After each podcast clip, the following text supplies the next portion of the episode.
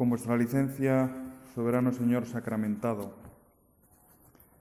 nos hemos acercado esta tarde a rezar de la mano del Evangelio y vamos a meditar concretamente la lectura que hemos leído en la misa de hoy. Es una escena de multitudes. De hecho, es una de, esas escenas en que Jesús aparece rodeado de gente. Y no solo rodeado de gente, sino que parece que ha estado con ellos por ya un poco de tiempo. Les dicen, aquellos días, reunida de nuevo una gran muchedumbre que no tenía que comer, llamando a los discípulos les dijo, me da mucha pena la muchedumbre, porque ya llevan tres días conmigo y no tienen que comer. Llevan tres días con Jesús. Se ha congregado una muchedumbre que, pues en otros pasajes del Evangelio, quizá refiriéndose a la misma escena, quizá no, pero parece que se han congregado además de una manera como inesperada o improvisada. Y, por eso, claro, pues a lo mejor llevaban comida pues para tres días, para, sí, para un poco de tiempo, pero no para mucho. Y sin embargo parece que la cosa se había ido alargando. Y eso también nos permite considerar qué bien estaba la gente cerca de Jesús. Qué bien estaban con Jesús. Qué paz, qué alegría transmitía Jesús. Es verdad que sus palabras eran a menudo chocantes, siempre exigentes, pero al mismo tiempo llenas de luz, llenas de calor. Ahora estamos con Jesús como estaba aquella muchedumbre. Es verdad que nosotros no vemos su cuerpo humano, no escuchamos su voz, pero seguramente sabemos sobre Jesús mucho más que lo que sabía toda esa gente podríamos hablar o recordar palabras de Jesús, muchas más que las que conocía esa gente. Y, además conocemos ejemplos de gente, de personas a las que la cercanía de Jesús les ha cambiado la vida, pues muchas más que aquellos que se congregaban con Jesús. De modo que tenemos algunas desventajas, pero tenemos también muchas ventajas. Señor, nos gustaría, me gustaría escuchar tu voz. Me gustaría experimentar tu cercanía, tu presencia, tu llamada, exigente, pero al mismo tiempo tan llena de amor que estoy dispuesto a darte todo.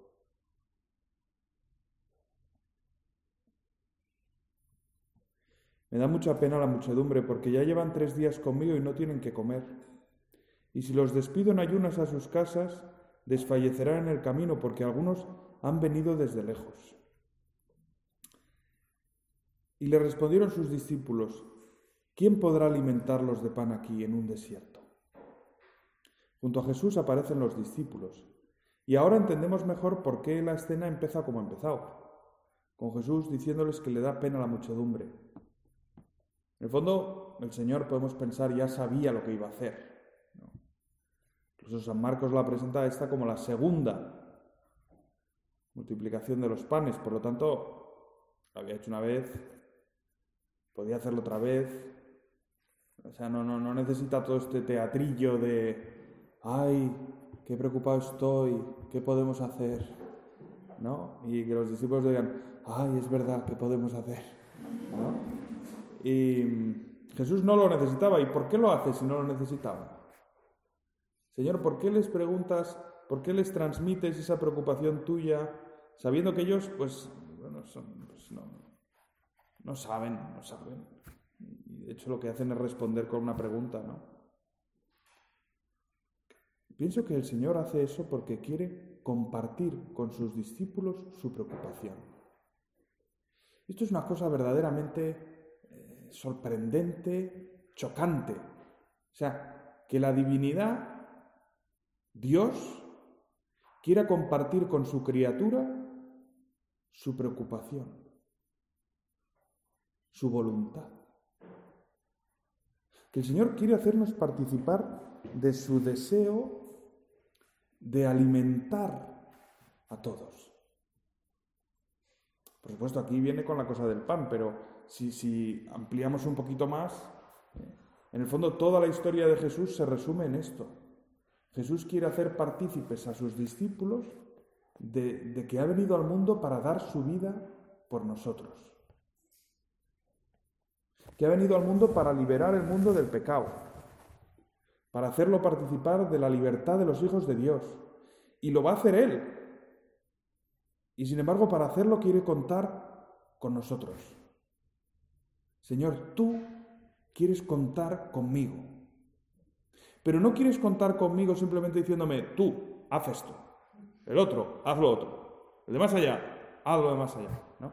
Me acuerdo uno, un director de una residencia de estudiantes, que eran poquitos estudiantes, y los conocía a todos muy bien, y los dirigía con un dedo. Entonces decía, eh, platos, platos, segundo plato, segundo plato. Entonces iba moviendo el dedo y la gente se movía tal y no sé qué ya. ¿eh? Y cada uno sabía lo que tenía que hacer, ¿no? Y Jesús podría haber hecho eso también. No hace eso. Lo que hace es hacernos ver la falta que hace que hagamos algo. La falta que hace que alguien tome la iniciativa. Toda esta gente no tiene comida y, y no pueden volverse porque desfallecerían. Quiere transmitirnos su compasión.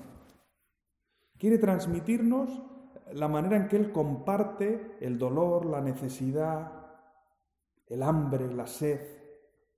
En este caso, hambre física, pero en realidad sabemos que es sobre todo el hambre y la sed de amor que tienen todos los seres humanos. Y Jesús, que ha venido para colmar esa sed, para transformar la sed en fuente que salta para la vida eterna, lo que hace es compartir con nosotros su compasión, su sentido de necesidad. ¿No os dais cuenta de la sed que hay en el mundo? Y, la voz de Jesús sigue resonando en los siglos. Me da mucha pena la, la muchedumbre. Misereor superturban. Tengo el corazón en carne viva, porque veo a tanta gente que sufre, que está sola, que está angustiada, que está gastando su vida de una manera absurda, que la está tirando por la ventana. Misereor superturban. ¿Y vosotros no queréis compadeceros conmigo? ¿No queréis vivir conmigo ese...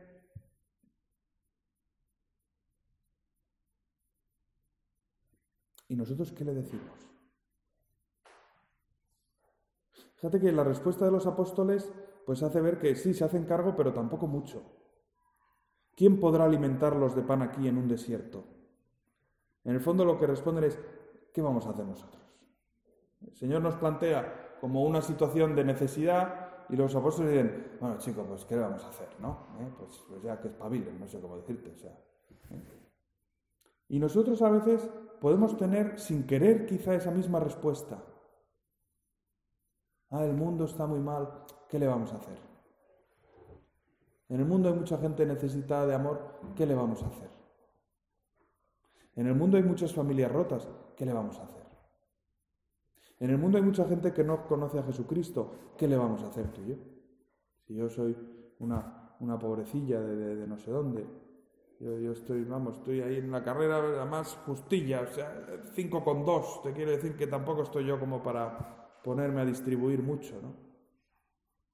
A lo mejor nos pasa que también respondemos así. ¿Qué le voy a hacer yo?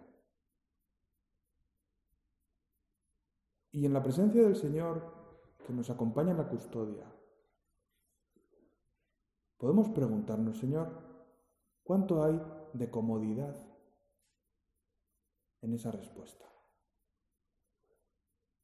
¿Cuánto hay de que en el fondo te digo, Señor, no me líes, no me líes ya? no me líes más. yo soy, intento ser buena, intento rezar, me ayudo, pongo agua a la gente en el comedor, no sé cómo decirte, intento no criticar mucho, dar buen rollito, buen ambiente, pero ya, ¿no? Ya los problemas ya de la multitud, pues yo qué quieres que te diga, ¿no? ¿Qué, qué le vamos a hacer? ¿Quién podrá alimentarlos de pan? Fíjate tú. ¿Quién podrá? Es bueno ¿eh? que, nos miremos para adentro y digamos, ¿cuántas veces he contestado así, Señor? ¿Qué le vamos a hacer? Qué mal está el mundo, ¿qué le vamos a hacer? Yo tengo un grupo estupendo y con eso ya pues vamos para adelante, ¿no? En cambio, el Señor, ¿qué hace? Lo deja estar, dice, bueno, pero ya se ve que estos no, no resuenan mucho, no lo han pillado, no lo han pillado. Estos discípulos que, he elegido y he llamado no lo han pillado. O sea, les he hecho así un gesto a ver si... No, no lo han pillado. Paso. ¿No? O ya lo hago yo. Tampoco. Les preguntó, ¿cuántos panes tenéis? Dice, bueno, muy bien, a lo mejor no, no podéis dar de comer a todo el mundo, pero ¿cuántos panes tenéis? Y ellos respondieron, siete. Y a lo mejor ahí uno le dio un codazo y dijo, no siete, hombre. Necesitamos también nosotros, quédate dos o tres y el resto pues que haga lo que quiera, pero siete, siete, siete. El Señor, incluso ante nuestra comodidad a veces o nuestra reticencia a, vibrar, a, sí, a vibrar, a entrar en sintonía con su corazón, que sufre con el sufrimiento de cada persona que sufre, pues, y nosotros a veces ahí somos un poco reticentes para entrar en esa longitud de onda, ¿no? del corazón de Jesús. Y entonces Jesús, en lugar de darnos por perdido y decir, bueno, tú eres un egoísta y ya está. No, lo que hace es decir, ¿qué tienes? A lo mejor no, no puedes dar de comer a todo el mundo, pero ¿qué tienes? Siete panes. Lo único que nos pide el Señor es que, que le presentemos lo que tenemos. ¿Qué tienes? Siete panes. No les dice a los apóstoles, venga, pues, oye, espabilad buscad pan para esta multitud y venga, que no puede ser que desfallezcan. ¿Cómo que quién va a encontrar pan? Por pues vosotros que estáis conmigo y confiáis en mí, que soy el maestro, por pues vosotros venga, espabilad, preguntad, moveos, tal. No. Se lo pone muy, muy fácil. Es decir, ¿qué tenéis? Siete panes. Bien. Señor, ¿yo qué tengo? ¿Qué tengo yo para dar de comer al mundo? ¿Qué tengo yo? Para mejorar un poquito la situación del mundo? ¿Qué tengo yo? ¿Qué tengo yo para mejorar un poco la situación de, de mi clase? ¿Qué tengo yo para mejorar un poco la situación de, mi ciudad, de mi país? ¿Qué tengo yo? ¿Qué, ¿Qué, puedo poner en tus manos? Ahí podemos pensar un poquito. ¿Qué tengo yo? ¿Qué cosas sé hacer yo? ¿En qué me estoy preparando yo? ¿No es verdad que en la carrera, si lo ves con esos ojos un poquito más de largo alcance, podrías empeñarte un poco más? ¿Podrías tomarte la carrera un poco más en serio? ¿O no es verdad que mi formación cristiana, con la que luego tendré que explicar cosas a gente que a lo mejor no sabe nada, o que sabe algo, o que tiene imágenes de Dios un poco distorsionadas, Señor, ¿no es verdad que podría formarme un poco mejor? Que podría intentar conocerte un poco mejor, que podría plantearme los temas un poquito más y así ver cuáles son mis lagunas, qué cosas no sé explicar, qué cosas, pues yo qué sé, yo qué sé. ¿Por qué se hace esto? Pues yo qué sé. se hace y ya está. Ah, muy bien. Cosas de nuestra fe, las preguntas que se hace la gente por ahí. ¿eh? ¿Por qué rezas? ¿Y por qué rezas de rodillas? ¿Por qué rezas el rosario? ¿Y por qué vives de esta manera? ¿Y por qué te parece que esto está mal? ¿Y por qué defiendes este modelo y no este otro? ¿Qué tenéis? Siete panes. Y ahí a lo mejor los discípulos, incluso, pues alguno, eh, pues, oye, lástima que no tengamos más. Porque es verdad que siete panes, si los partimos un poco, pues a lo mejor les da para llegar a casa. Pues si hubiéramos traído más, pues tendría más gente para llegar a casa. Y eso es, claro, nos ayuda mucho porque dices, si es que yo estoy en edad de prepararme. Digamos que si, si, este, si esta escena de la vida de Jesús fuera un resumen de nuestra vida, nosotros ahora mismo estaríamos en casa armando la mochila. ¿Qué me llevo? Yendo al Mercadona a comprar la comida para... Me voy unos días con Jesús. Estás preparando la mochila? ¿Qué vas a meter en la mochila? ¿Cómo estás preparando la mochila? ¿Qué tienes ya en la mochila? Porque es verdad que no estamos preparando, pero ya tenemos algunas cosas en la mochila, no, no estamos en segundo de primaria, ¿no? ¿Qué tenéis? Siete panes. Y el Señor aquí nos dice, ¿qué tienes? ¿Y qué te gustaría tener para repartir? No pensemos solo en lo que tenemos, sino también en lo que nos gustaría tener.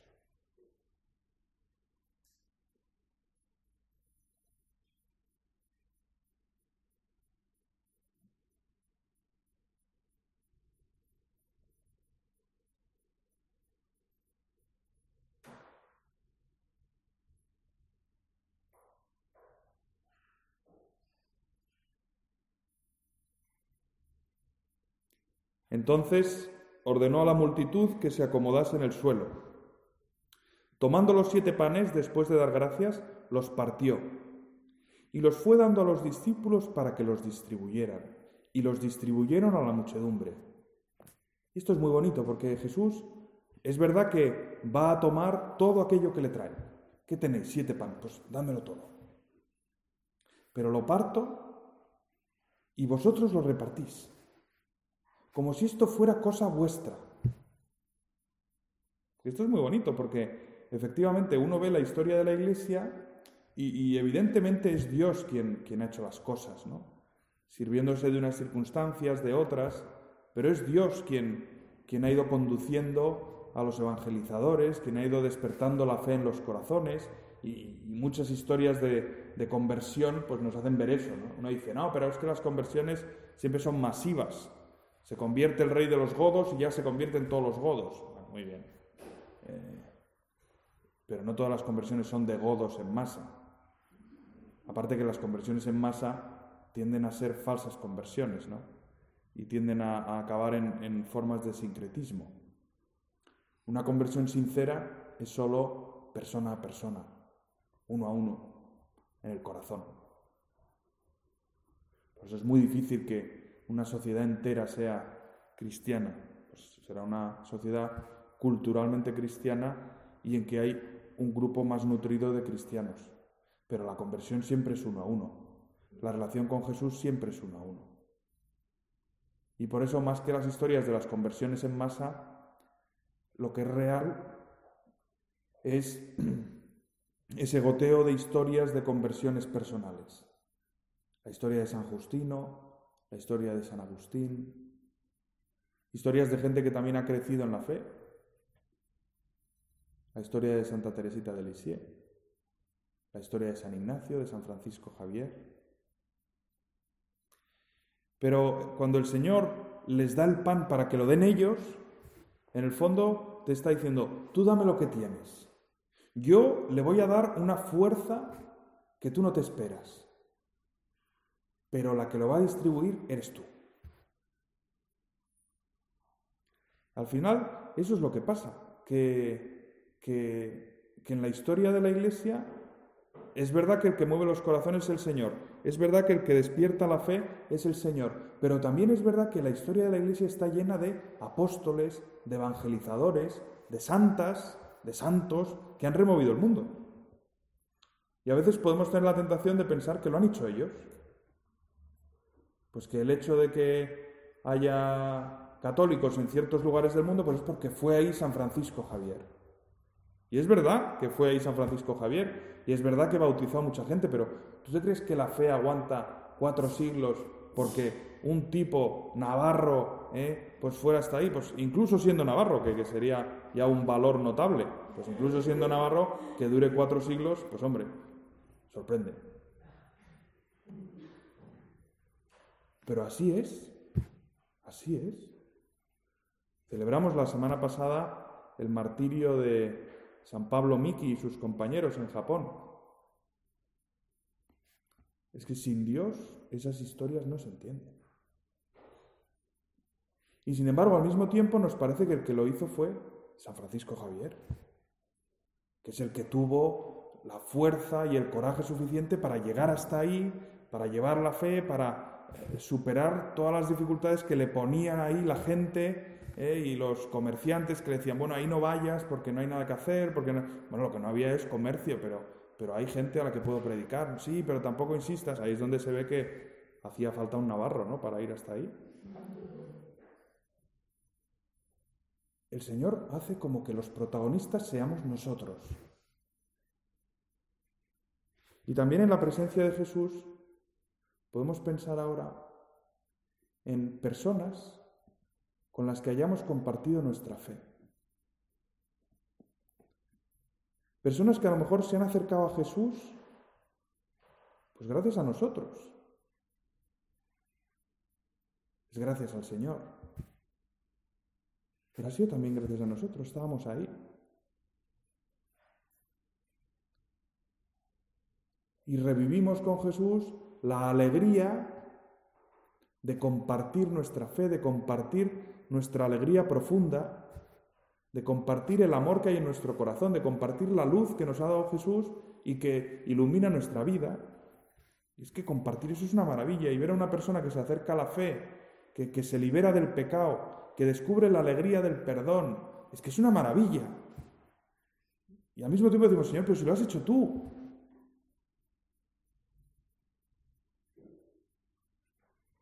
Y además es que lo que yo más quiero es que esa persona te descubra cada día más y más a ti.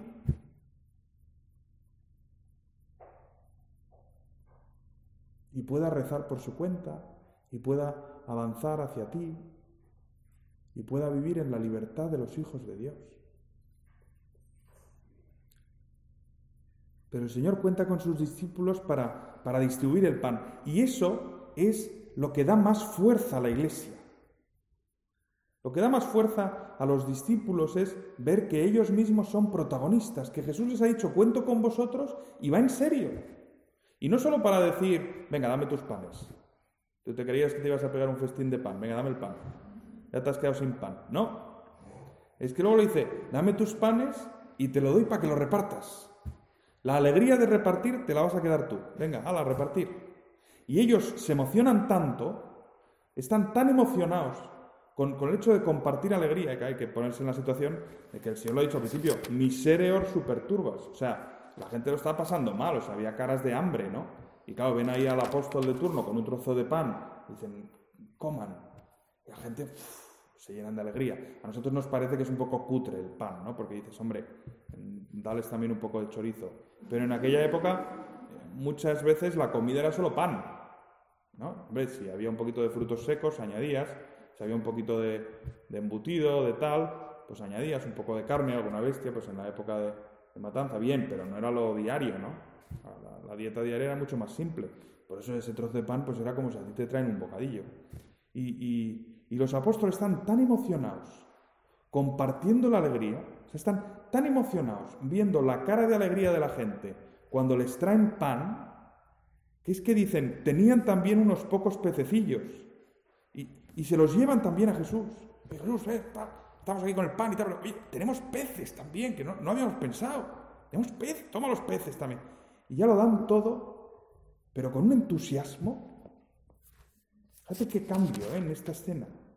Desde la primera respuesta, ay, ¿quién podrá alimentarlos de pan aquí en un desierto?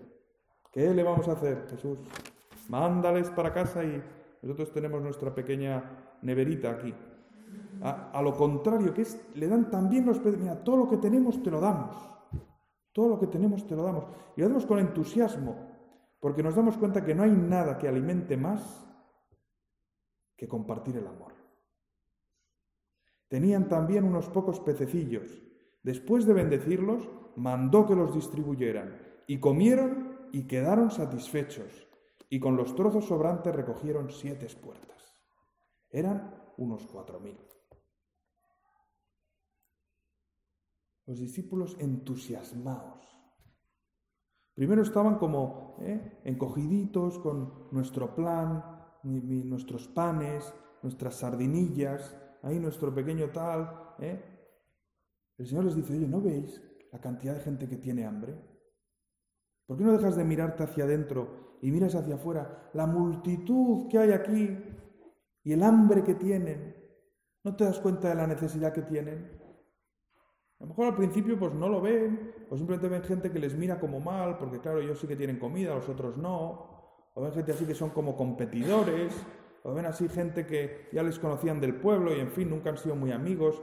Señor, si es que eso es el si es que es lo que vivimos cada día.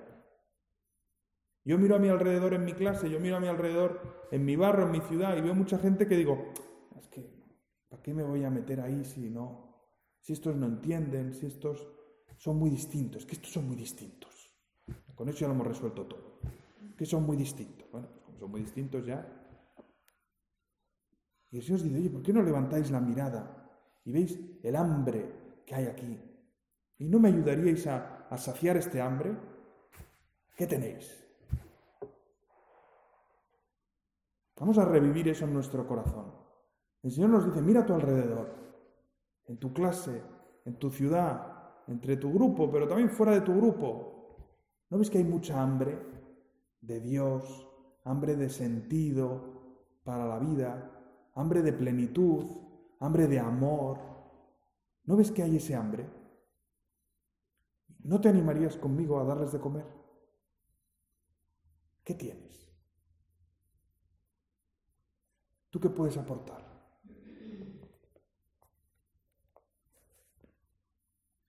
Bueno, lo principal que tenemos es tiempo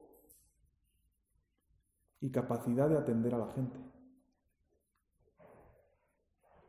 Tiempo tenemos. Y capacidad de querer, de escuchar, de interesarnos, también la tenemos. No podemos poner eso en manos de Jesús.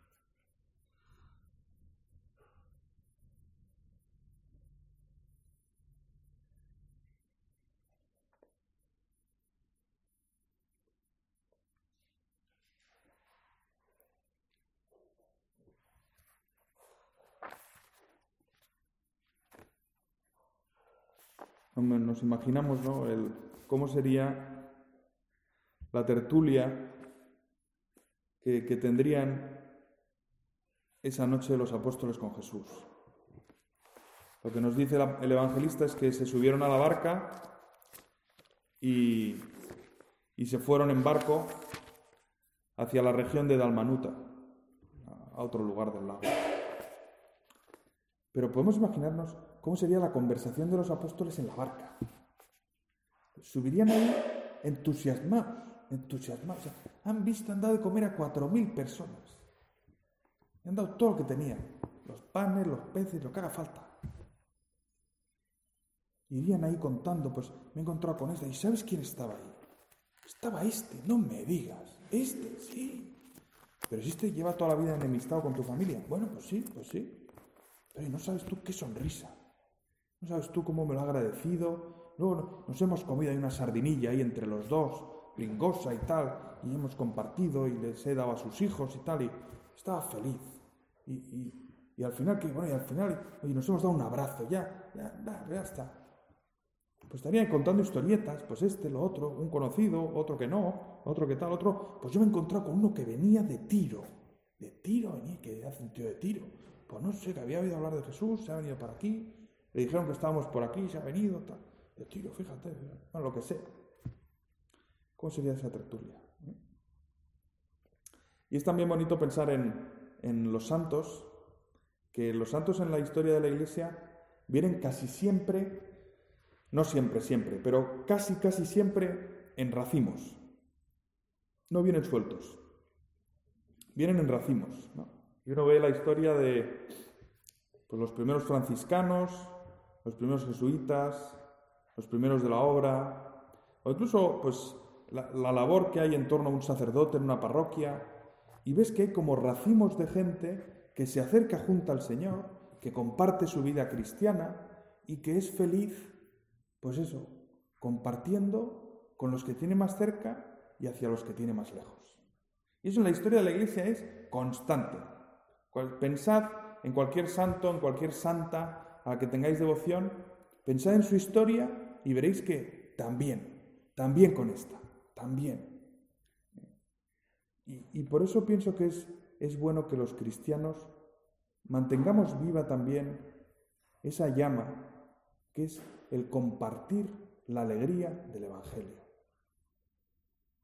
Que cuando estemos de tertulia o tomando algo con, con otros que sean cristianos, compartamos también pues nuestras experiencias, lo que nos ha dado alegría.